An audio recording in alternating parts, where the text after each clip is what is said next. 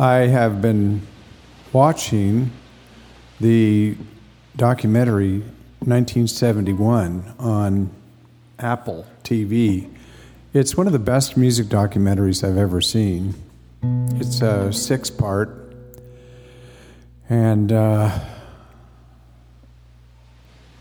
no, eight part, sorry, excuse me. And it's about the year 1971, obviously, and it's just incredible. It talks about what was happening, you know, in the culture, politically, the end of the 60s, Vietnam, Altamont, you know, the rise of uh, black power, black, and, and, and I mean, it's just, it's an incredible mix between, you know, the black and white artists of the era. Like the first episode, a lot of, about Marvin Gaye and John Lennon and uh, you know, at the in the second episode, they talk about Sly Stone and his mounting drug problems and the Stones, Jim Morrison dying, and some of the other artists back then. Um, you know, the third episode is uh, about more, you know, new sounds and uh, styles emerging after the Beatles' official breakup and stuff uh, Marc Bolan and Alice Cooper, stuff like that. They don't talk about Pink Floyd at all, which is weird because in my mind back then, Pink Floyd was the bridge between the Beatles and David Bowie, but that's just me, personal taste. Um, and the fourth episode is like a lot about Carole King uh, and Joni Mitchell uh, bursting forth with their incredible music, and you know, just and uh, and then also uh, Elton John and Lou Reed. And um, fifth episode is uh, the revolution will not be televised, which is a line from an old Gil Scott Heron song that they used to play on KSAN, KMPX in San Francisco all the time back then. More about the politics of the era, you know.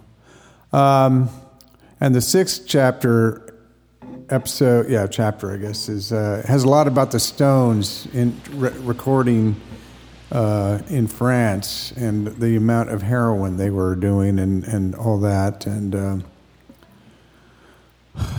pretty crazy.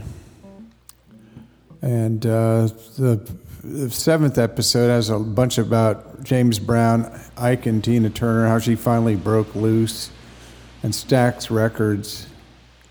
And uh, the final episode is a bunch about you know reggae and the Who using synthesizers, Iggy Pop, Lou Reed, Alice Cooper, and of course, um, David Bowie appears throughout, and he becomes much more dominant in this last episode because 1971 was the year he wrote Hunky Dory and recorded it, and wrote most of the songs for Ziggy Stardust.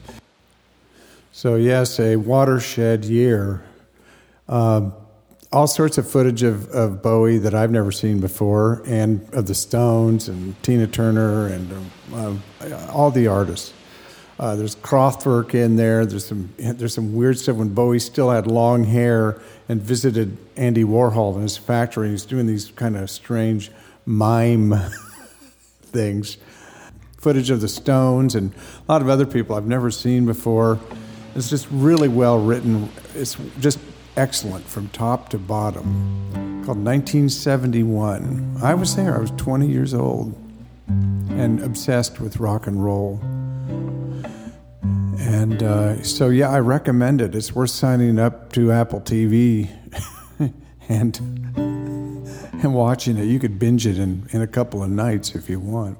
Get a free trial, whatever. So, anyway, uh, yeah, 1971, big year. This is Knox, riding the wild bubble with you forever.